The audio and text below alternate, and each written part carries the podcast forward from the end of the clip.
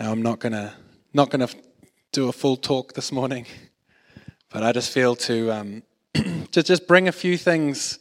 Just where we've been speaking about purpose. What is the purpose of the church? And uh, my first point here is that we would be a house of prayer. We'd be a house of prayer.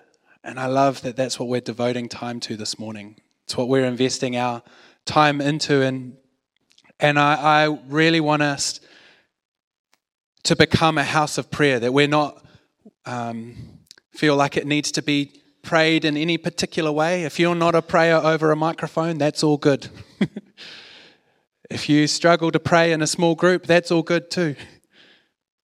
You know, Jesus can hear the heart of all men, He knows the thoughts. And so we can gather and we can agree with what you're praying in your own heart. But I want us to be a, a house of prayer. And I was thinking last night about how Jesus got a little bit upset when his house turned into something else, when it became a, a marketplace or it became, its purpose shifted. And he came in and he got maybe a little bit angrier than he usually was with his disciples. He got pretty frustrated and he, he started to turn over tables and he demonstrated something, and the disciples were like, Whoa, whoa, what's going on? And I think what we can take from that is that he's jealous for his people and he's jealous for his people's attention and he's jealous for our hearts turned to him and and communing with him. And so our purpose, the point of gathering together, one of them is to be a house of prayer. And so let's grow in that together. Let's grow in that. Uh, you know, we're, we're going to be meeting at 9.20 to pray for our services every Sunday. And you're more than welcome to join us for that. If you're a parent with small people, I understand that that's tricky and that's all good. Pray from home, pray from the car. We can, we can partner together from different places, but there is something significant about when we gather together in a space. Another purpose of the church. Why would you battle floods and rain to gather together? What's, what's the purpose? And as we've experienced again this morning, it's worship. Worship. We can worship in the car, you can worship in the shower, you can worship Him.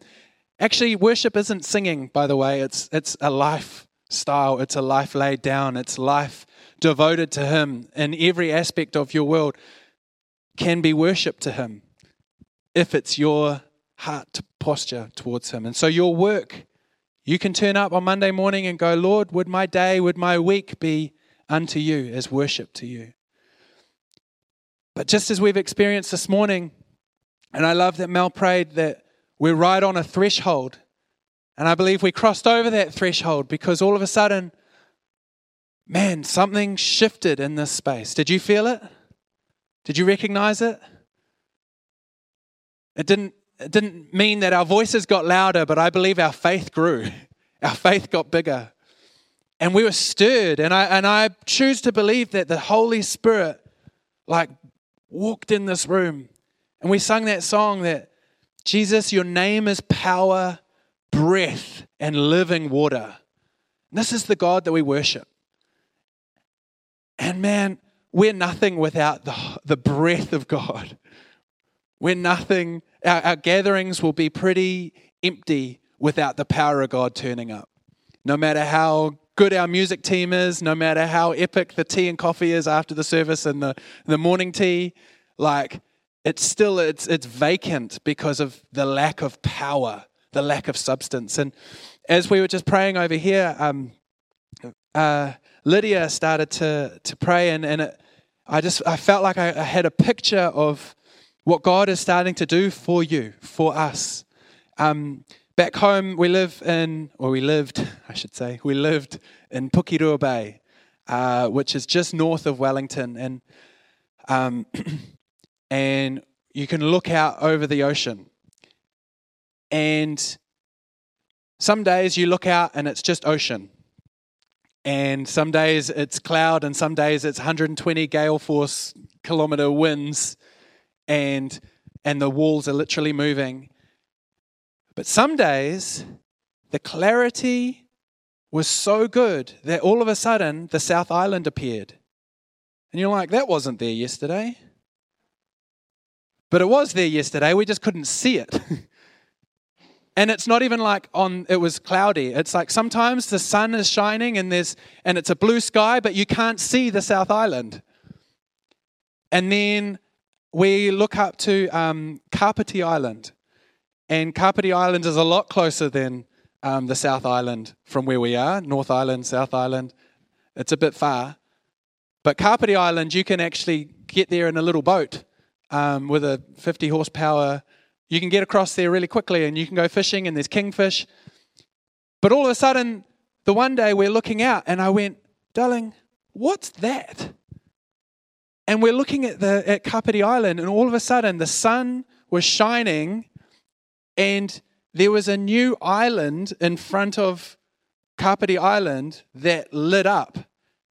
And we could see it with full clarity. And I got our binoculars and I was like, was there an earthquake last night and that island appeared out of nowhere? Like, am I seeing things? And I actually, I was like a bit in like, oh my goodness, what am I seeing? Was that always there? We just didn't have eyes to see it. We couldn't see it in full clarity.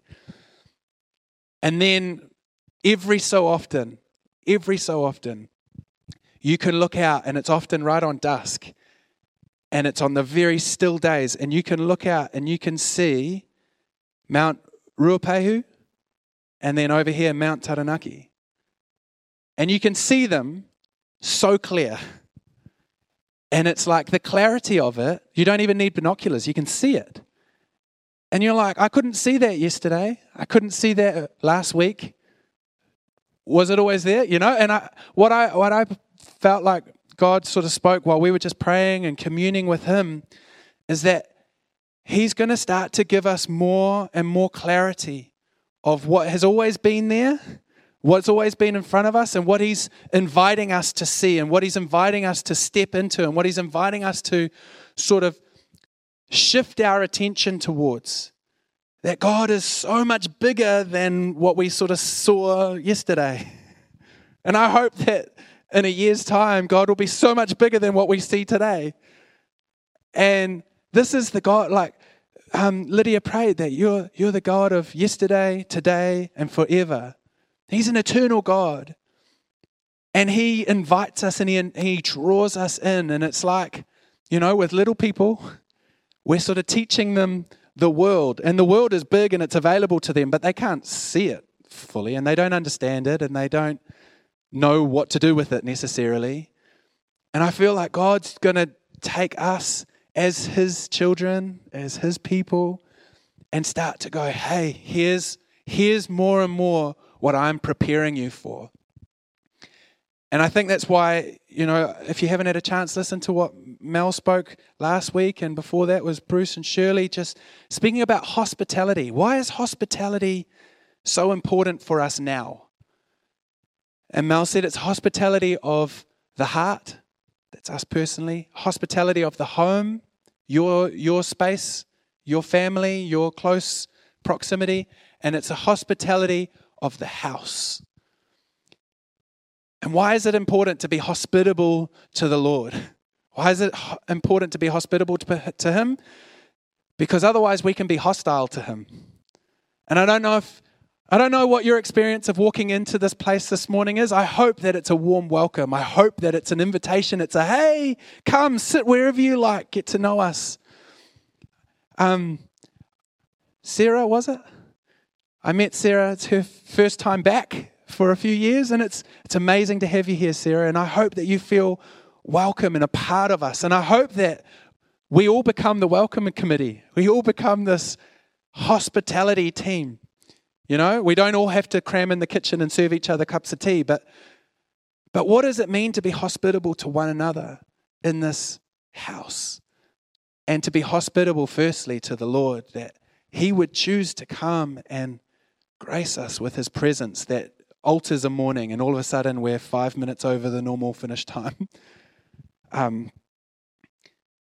the week before that, I spoke, I think I did, and the passage that rung true for me is Ephesians 4:16. He makes the whole body fit together perfectly. He makes the whole body of Christ fit together perfectly. As each part does its own special work, it helps other parts grow so that the whole body is healthy and the whole body is growing and the whole body is full of love. And what that speaks to me is that our purpose of gathering, the, the point of why I can't wait to be here on a Sunday, is that I will grow because of you. I will grow in love for the Father and love for people because of you. And I'll grow and become more and more healthy and whole because of you. And I hope that we'll all see that. We'll all start to realize that it's like, wow, the point of gathering, the point of his church, the reason, like, have you ever stopped and thought about the fact that God wrote the story? He, he knew that Jesus was the only answer to full salvation for us. And then he knew that Jesus had to go so that the Holy Spirit could come. And he placed all the emphasis on us, his church, to be the living representation on the earth of his goodness.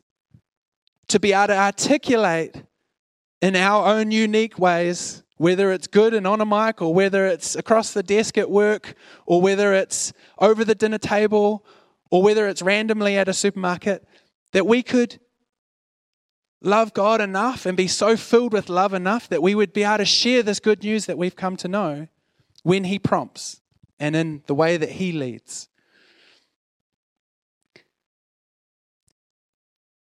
And the thought that I wanted to just um, bring today. I was, I was going to share a testimony of our, our time in Australia and what God did over there, but I just I feel to just um, to just bring this, and then um, we're going to end the service today with just uh, anyone who needs prayer, prayer for healing, prayer for wholeness, prayer for anything, prayer for your land at home if your house is underwater or your land is underwater, prayer for anything that we're just going to create an opportunity to pray um, and pray for one another. And there'll be tea and coffee and stuff as well. But um, the purpose of the church, why we, would, why we would choose to gather, it's fellowship and it's discipleship. And what does discipleship look like? Three E's encourage, equip, and edify. Encouragement we're encouraged when we get together. And man, I want to encourage you, Elliot, for praying. What that did for me is it shifted something in me. And I went, yes. And my spirit agreed with what you're praying. And, it, and it's like the encouragement of the body is, is powerful. Equipping. Why do we need to be equipped? Because we need to grow. What do we need to grow in? Everything. grow in love, grow in our abilities, grow in the things that God has placed upon us as uniquely for the body. So we want to make this place a place of equipping, that you would leave going, wow, I feel equipped for this week more than I did last week in my faith. And sometimes that's just sharing faith and it stirs us up. And I'm like, man, I'm full of faith today because of testimony that I've heard of how good God is and edify. Edify is the building up. The building up. And I wonder if I didn't save it, but I'm just going to quickly open my Bible app and hope it's there from early hours of this morning. Ah, it's not. Wonder if you can. You know the Bible app when you can sometimes go, What did you recently highlight? No, I can't do that either. I'll post it on the on the group. But there's this amazing passage that um, it speaks of us being able to edify. Edify is the building up of one another. And I think this world, the, the importance of that to me is that this world, the culture, the even the way of humor in New Zealand is to bring each other down. And and it's really funny, but ultimately it's bringing people down. um, and tall poppy and the media. It feels like everything's around to bring each other down. And I believe that the reason that's in there to edify one another, it's that we would feel like we're, man, we're being built up by one another. That's the point of the church to gather together, to encourage, to equip, and to edify. build one another up in faith, in hope, and in love. And then discipleship. And so these are things that we're going to start to look to, and, and we're going to uh, move into next month, a month of vision. God, where are you taking us? What's the island that's always been there that you're now bringing clarity to, that I can see clearer because you're, you're bringing sight to us? And um, that's about enough from me. We're a house of prayer, we're a house of encouragement, equipping, edification, the building up of one another, worship, communion, communing with the Father, and a house of prayer. So let's pray. Father, thank you for turning up this morning in our midst. Thank you for speaking to us. Thank you for the words that you etched into our hearts this morning that we need to write down and we need to not forget. Father, thank you for the ways in which you speak to us through one another. Thank you for the ways in which you build us up. Thank you that your heart for us is that we would become more whole, more healthy, more full of love. And that's love for you, God, and love for one another, love for people. Love God, love one another. It's the greatest commandment that when, when Jesus was, um, he was challenged, what's the greatest commandment of all 613 Levitical laws? He said, love the Lord your God with all your heart, soul, mind, and strength. And the second is like it, to love your brother.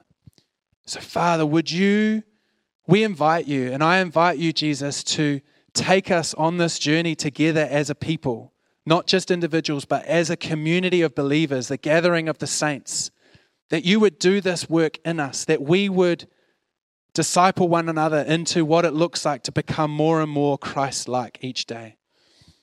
Thank you. In your holy name we pray. Amen.